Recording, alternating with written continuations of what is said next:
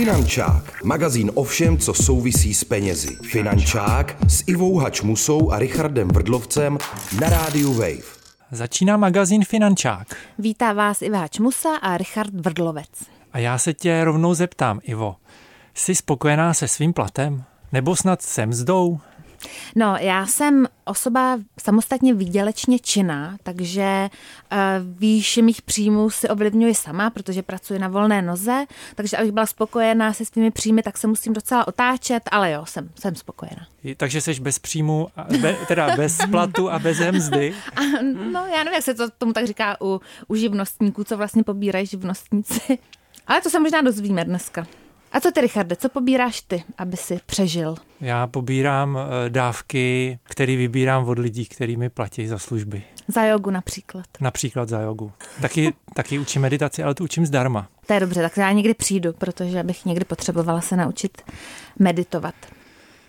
S odměnou za svou práci nejsme spokojeni zdaleka všichni. Proč to tak je a co s tím dělat? Na to se dnes zeptáme sociální antropoložky z Centra pro společenské otázky S P O T a Sociologického ústavu Akademie věd České republiky Lucie Trlifajové. Vítejte u nás ve Finančáku. Dobrý den, díky za pozvání. Dobrý den, ale ještě než se pustíme do rozhovoru, tak si pojďme poslechnout anketu. Iva se tentokrát ptala lidí, jak jsou spokojeni s výší svých příjmů. Finančák, magazín o všem, co souvisí s penězi. Jana, dvacet tři let. Jsi spokojená s výši svého platu nebo mzdy? Nejsem, ano. Pracuji na plný úvazek. Kolik zhruba bereš? No, tak v hrubým je to kolem třicet. A co budeš dělat pro to, aby se ti zvýšil ten plat? Na firemních poradách určitě ukazovat výsledky našeho oddělení a na základě toho potom věřím, že ten plat může vzrůst. Máš pocit, že my lidi v České republice ve srovnání třeba se zahraničím máme nižší ty platy a mzdy? Určitě. Uh, Vojtěch, dvacet čtyři let. Uh, z výší svého příjmu jsem spokojen na to, že jsem ještě student, takže bych řekl, že ano. A ty si přivyděláváš na brigádách? Přivydělávám sportem a ještě zároveň prací, no samozřejmě, že v Rakousku mají asi větší mzdu než tady v Česku, no. A čím myslíš, že to je? Na to by byla poměrně jako složitá odpověď, vzhledem k tomu, že, že jsme ještě jakoby postsovětská země. Asi u nás přece jenom ta ekonomika nešla tak rychle nahoru, jako v těch západnějších zemích. Patrik a dvacet let. Já jsem student ještě. Teďka nastupuji na brigádu, no. A myslíš si, že Češi mají ve srovnání s jinými zeměmi platy a mzdy spíš uh, nízký nebo vysoký? Nízký asi bych řekl. A čím myslíš, že to je? To nevím vůbec, jako já se vůbec o to nějak nezajímám, ale nevím, čím to je, ale možná slabší ekonomikou, nevím, než ty ostatní státy, ale jinak nevím. Václav a skoro čtyřicet. Václave, myslíte si, že platy a mzdy v České republice odpovídají odvedené práci? To je hrozně těžká otázka. Jako ve srovnání se západníma zeměma neodpovídají a ve srovnání se zeměma na východ od nás jsou nadprůměrný, takže záleží na kontextu. A vy sám jste spokojen s výší svého platu nebo mzdy? Docela jo. Prozradíte nám i tu částku, nebo je to moc citlivá otázka? No, to se mi nechce moc, ale je to jako hodně peněz.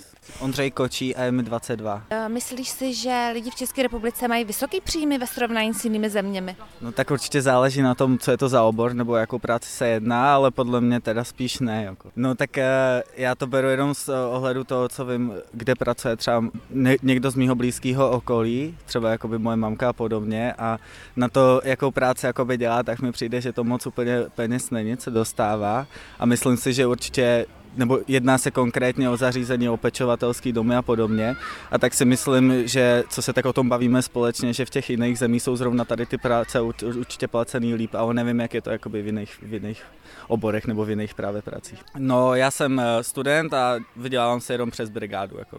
Nemám žádný jakoby stálý zaměstnání nebo podobně, jenom brigádu. Kolik by si chtěl jednou vydělávat? Já bych nechtěl vydělávat nějak konkrétně, abych právě nechtěl být takhle tady tím jako limitovaný právě, takže ne, nechtěl bych jakoby vydělávat nějak přesně. Primárně bych chtěl jako si vydělávat sám na sebe, takže podnikat sám, a tím pádem bych nechtěl řešit, kolik vydělávám. Já chci hlavně řešit, aby to mělo smysl, to, co bych dělal, tu práci, kterou bych si vydělával. Říká ti něco pojem minimální mzda?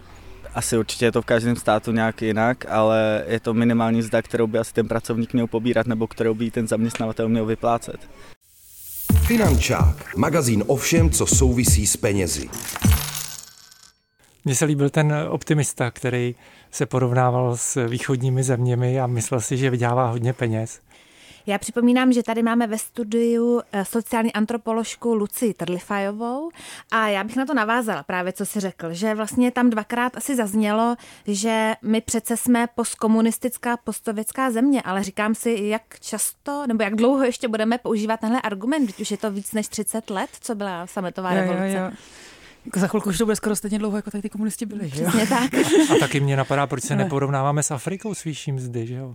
No, nebo třeba s Německem, ale tak. Přesně, tak to je. No, Německo jenom jedno, ale v Africe je padesát zemí jeho kolik. A kdybych to měla říct, jako tenhle ten argument, já vlastně vnímám, že vlastně spíš tu debatu jako brzdí.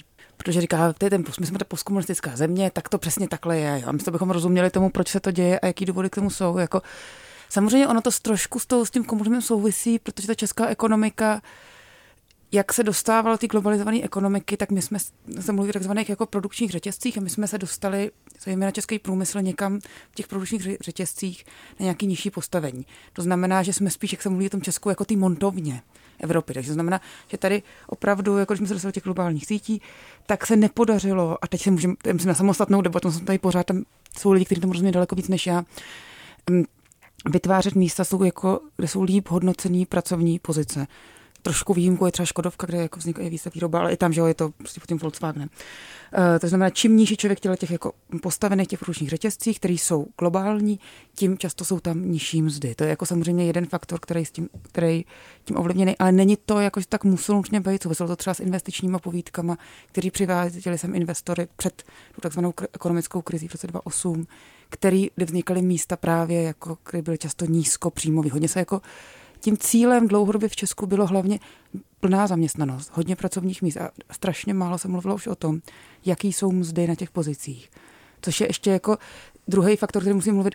Ve stejném období, který mluvíme jako postkomunismu, se hrozně zrychlil ten proces globalizace. Že třeba podíváme, jako když dělám výzkumy okolo textilního průmyslu v regionech, který, kde byl silnej, tak to, že jako ty textilky se zavíraly koncem devadesátých let, nesouviselo nutně s tím postkomunismem, ale ve stejné době se třeba zavíraly v Itálii.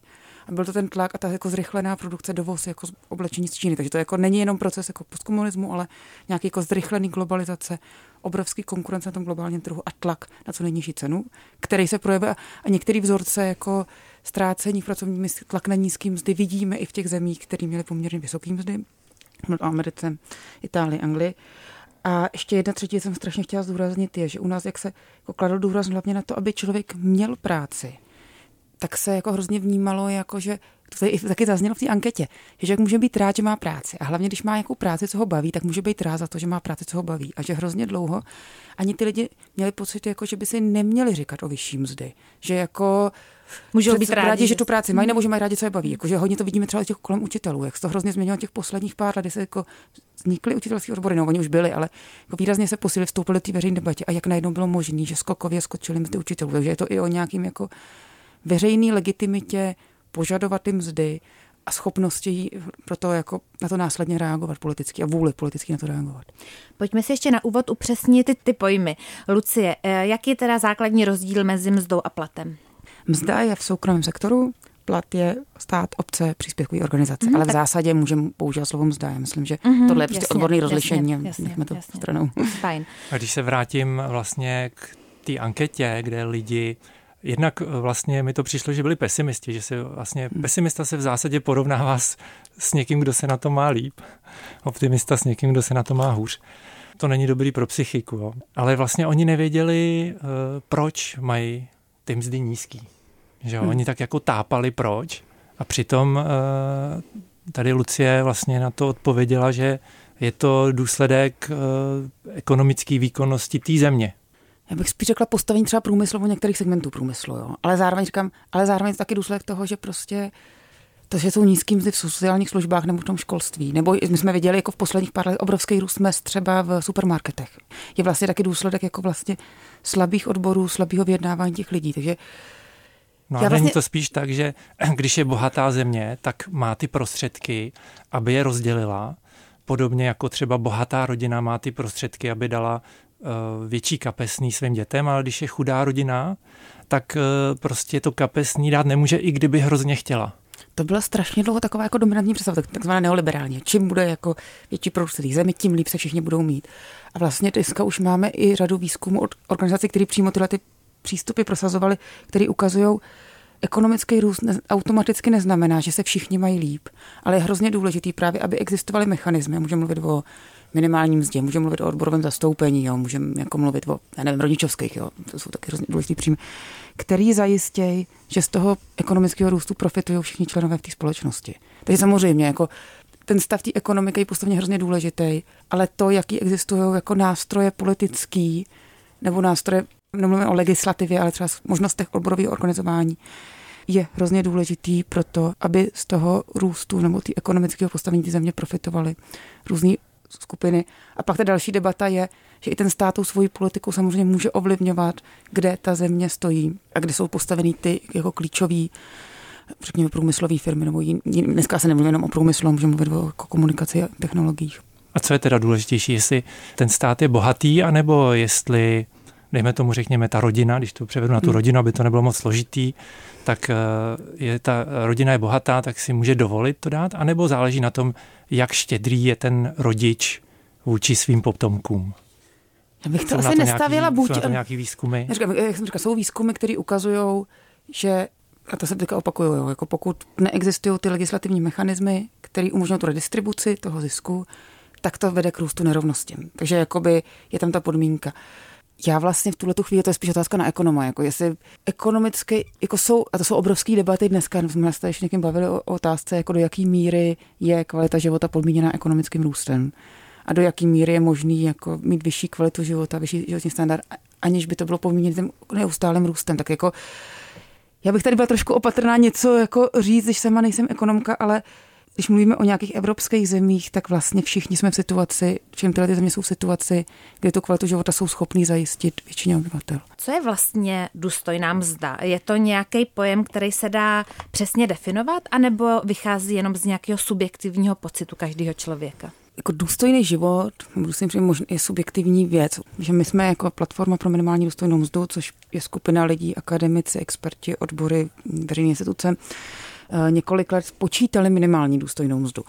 A, a my jsme od začátku říkáme, my nemůžeme říct komu lidem, co je důstojný život. Ale to, co říkáme, já se zase vrátím k té anketě, jo, že člověk říká, no já bych chtěl mít práci, aby mi to mělo smysl, abych jako, to je pro mě hlavně důležitý, ale zároveň v té říkáme, že k tomu, aby člověk jako mohl dělat něco, co pro něj má smysl a žil nějakým jako životem jako běžný, mohl, měl čas na volný čas, měl čas se rozvíjet, tak potřebuje nějaký ekonomický základ, který mu umožní pokrýt nějaké základní potřeby.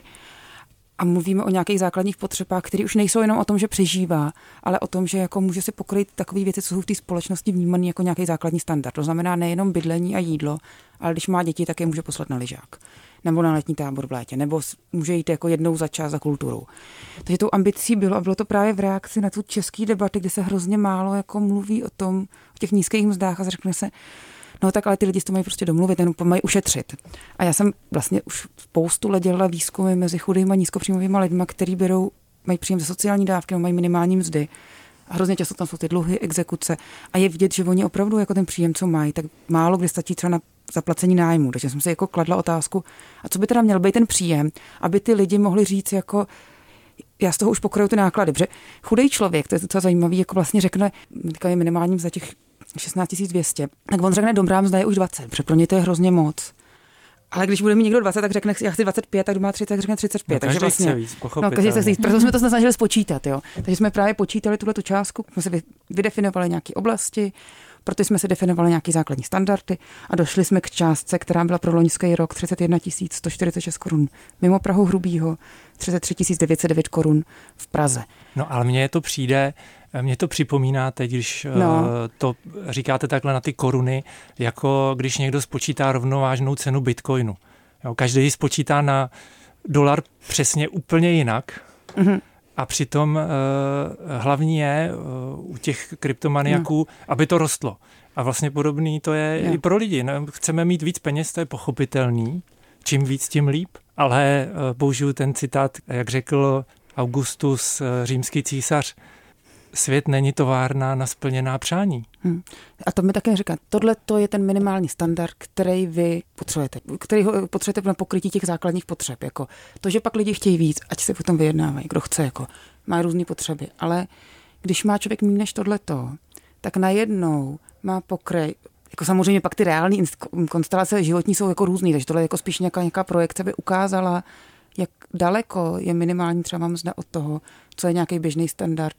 Že ta společnost říká, člověk, který pracuje, by měl jet na dovolenou. Třeba stále jsme vycházeli, jak jsme vycházeli nějaké doporučení expertů pro dovolenou. To znamená, že tady ta otázka je, když člověk jako nemá částku v těchto těch řádech a pokud nemá rodinu, která mu třeba zaplatí bydlení, zdědí byt, jo, což jako ale už není automatický, tak bude asi velmi pravděpodobně v nějaký stresující, chronicky stresující situaci, protože se třeba nebude mít čas, čas trávit volný čas před kamarády, nebo bude muset pracovat přes časy, nebo třeba nebude mít peníze na opravu zubů. Jo. Takže jako vlastně ono no, to není úplně relevantní. Ta částka je třicet jedna tisíc sto čtyřicet šest a když by měl člověk třicet jedna tisíc sto čtyřicet pět, tak už žije nedůstojný život. Je to nějaký indikátor. To je jako když máme minimální mzdu, tak taky můžeme říct, jako člověk, když bude mít šestnáct tisíc tři sta, tak jako už je na tou minimální, jakože tam ještě, já bych už tím dělal krok stranou, jo. Proč se to jako počítalo? Se trochu vrátím k té vaší otázce. Ten jako minimální důstojná mzda, living wage koncept v zahraničí se počítá od devadesátých let. Jo. Byl třeba zaváděný v některých amerických městech, pak i státech, ale je to koncept, který se poprvé objevuje na konci devatenáctého století. V kontextu jako dělnických hnutí a vůbec jako debat o nějakém jako minimálním standardu pro pracující lidi v době jako v té strašně rychlé industrializace.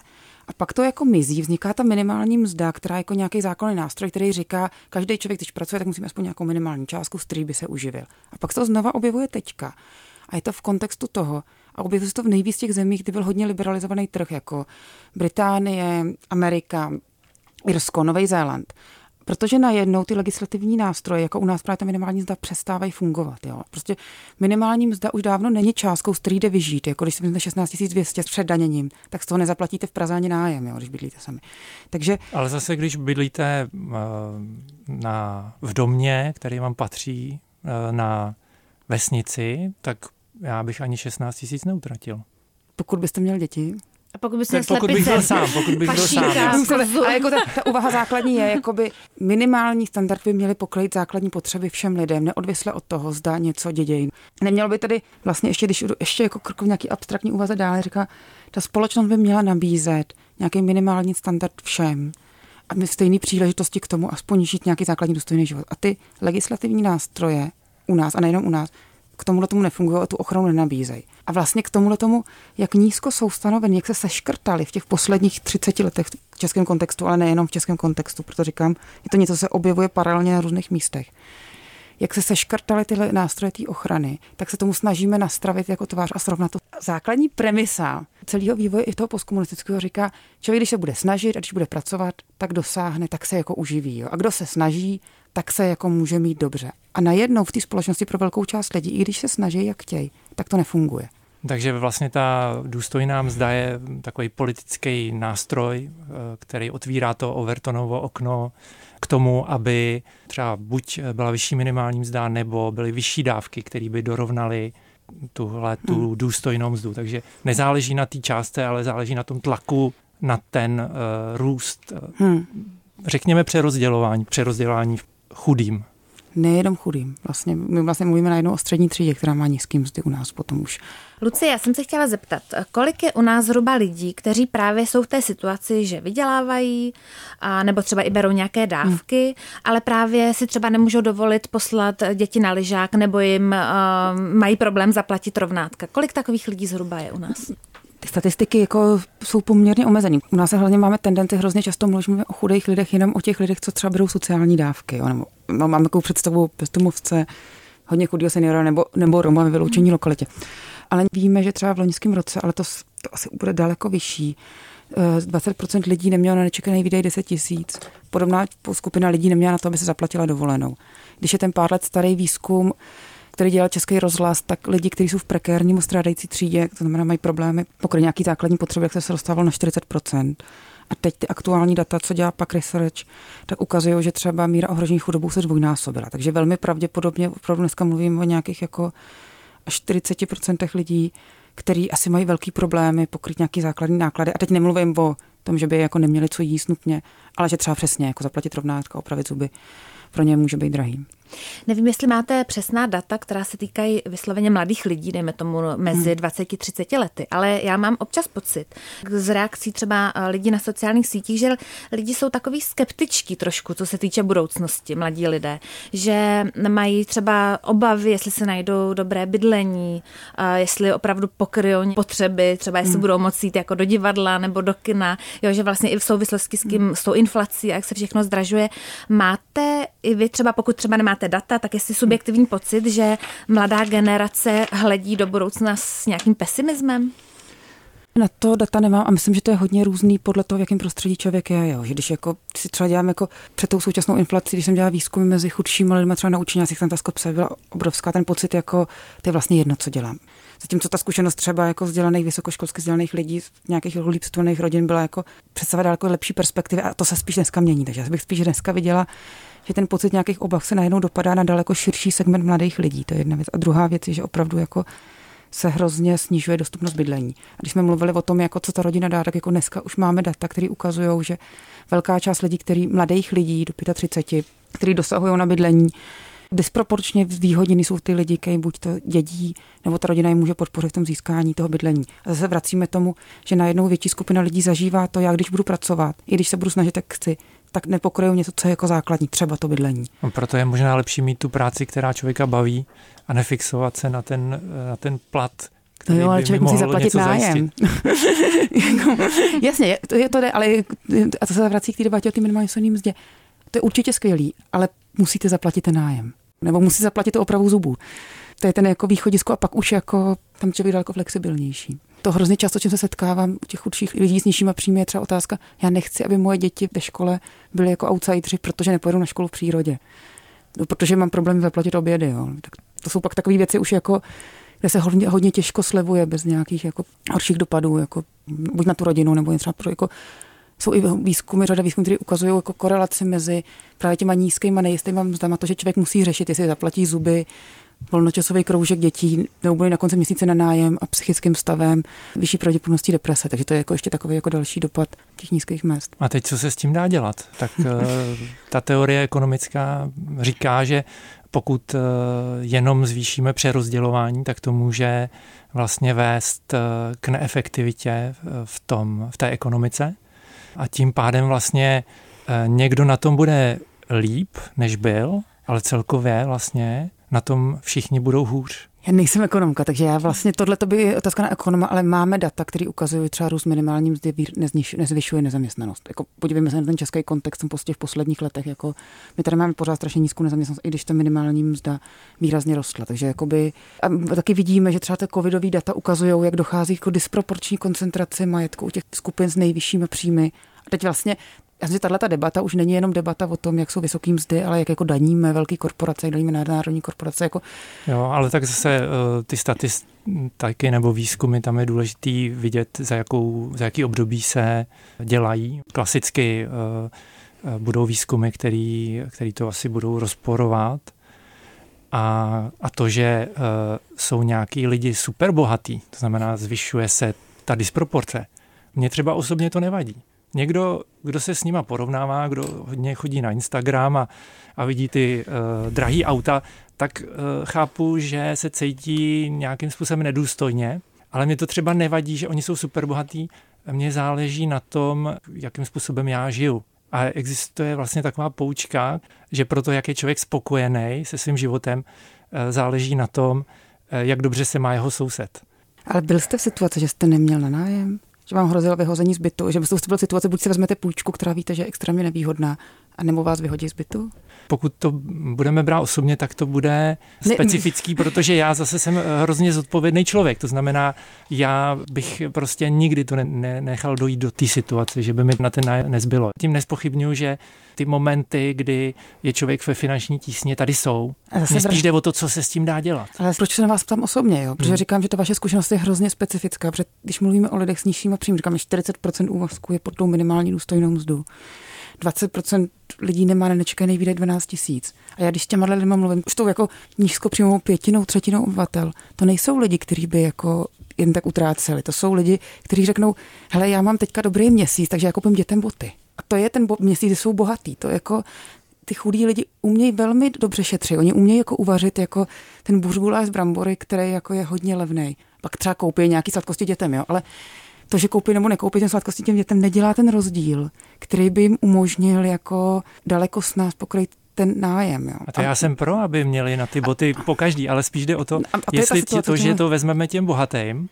Samozřejmě v tu jednu chvíli na ty boty budou, ale otázka je, jestli, když by se zavedly ty silný přerozdělovací struktury do té ekonomiky, hmm. jestli by to vlastně nespůsobilo jakoby postupný kolaps toho hospodářství jakoby v tom nemluvíme. duchu, jako jsme to zažili třeba za my, komunismu. My nemluvíme o přerozdělování, mluvíme o tom, že když ty lidi pracují, tak za tu práci mají zisk, který jim umožní pokrýt náklady na život, na slušný život. A že z té práce vzniká zisk, který jde jak těm pracujícím, tak dejme tomu těm výš postaveným manažerům. A ještě se zeptám takovou osobní otázku, Lucie, na závěr. Vy jste spokojená s výší svých příjmů? No, já o tom taky vyjednávám. Za mě to, já třeba vidím v tom akademickém prostředí, protože tam jsou nízký mzdy, tak velmi často z toho vypadávají lidi, kteří třeba nemají v té rodině majetek, nemají horšího partnera, nemají jako... A pro mě je důležité, aby ty mzdy v tom akademickém prostředí šly nahoru, aby to nebylo, že vlastně i ty výzkumy dělají jenom lidi z nějakého prostředí, kteří si vlastně můžou dovolit tu nízkou mzdu, jo. Tak za mě jako... To je to vlastně luxus, jako tak není... trošku dělat vědeckého pracovníka. No, no, no. Že pro mě ta otázka tohoto vyjednávání není jenom o, o tom, jestli já dostávám slušnou mzdu, ale o tom, jako vytvořit prostor, kde vlastně můžou tam participovat lidi z různého prostředí. No. Ne, já s tím souhlasím. Ale jde o to být spokojený, ale nedávat to najevo. To ty teda nedáváš, Richarde. Tak my se pro dnešek loučíme. Moc krát děkujeme naší dnešní hostce, Lucii Trlifajové. Trlifajové. Moc krát děkujeme. Loučí se s vámi Iva Hačmusa a Richard Vrdlovec. Díky za pozvání. Děkujeme. Finančák, magazín o všem, co souvisí s penězi. Finančák s Ivou Hačmusou a Richardem Vrdlovcem na rádiu Wave. Další díly Finančáku najdeš na webu wave.cz lomeno Finančák, v mobilní aplikaci Můj rozhlas a dalších podcastových aplikacích.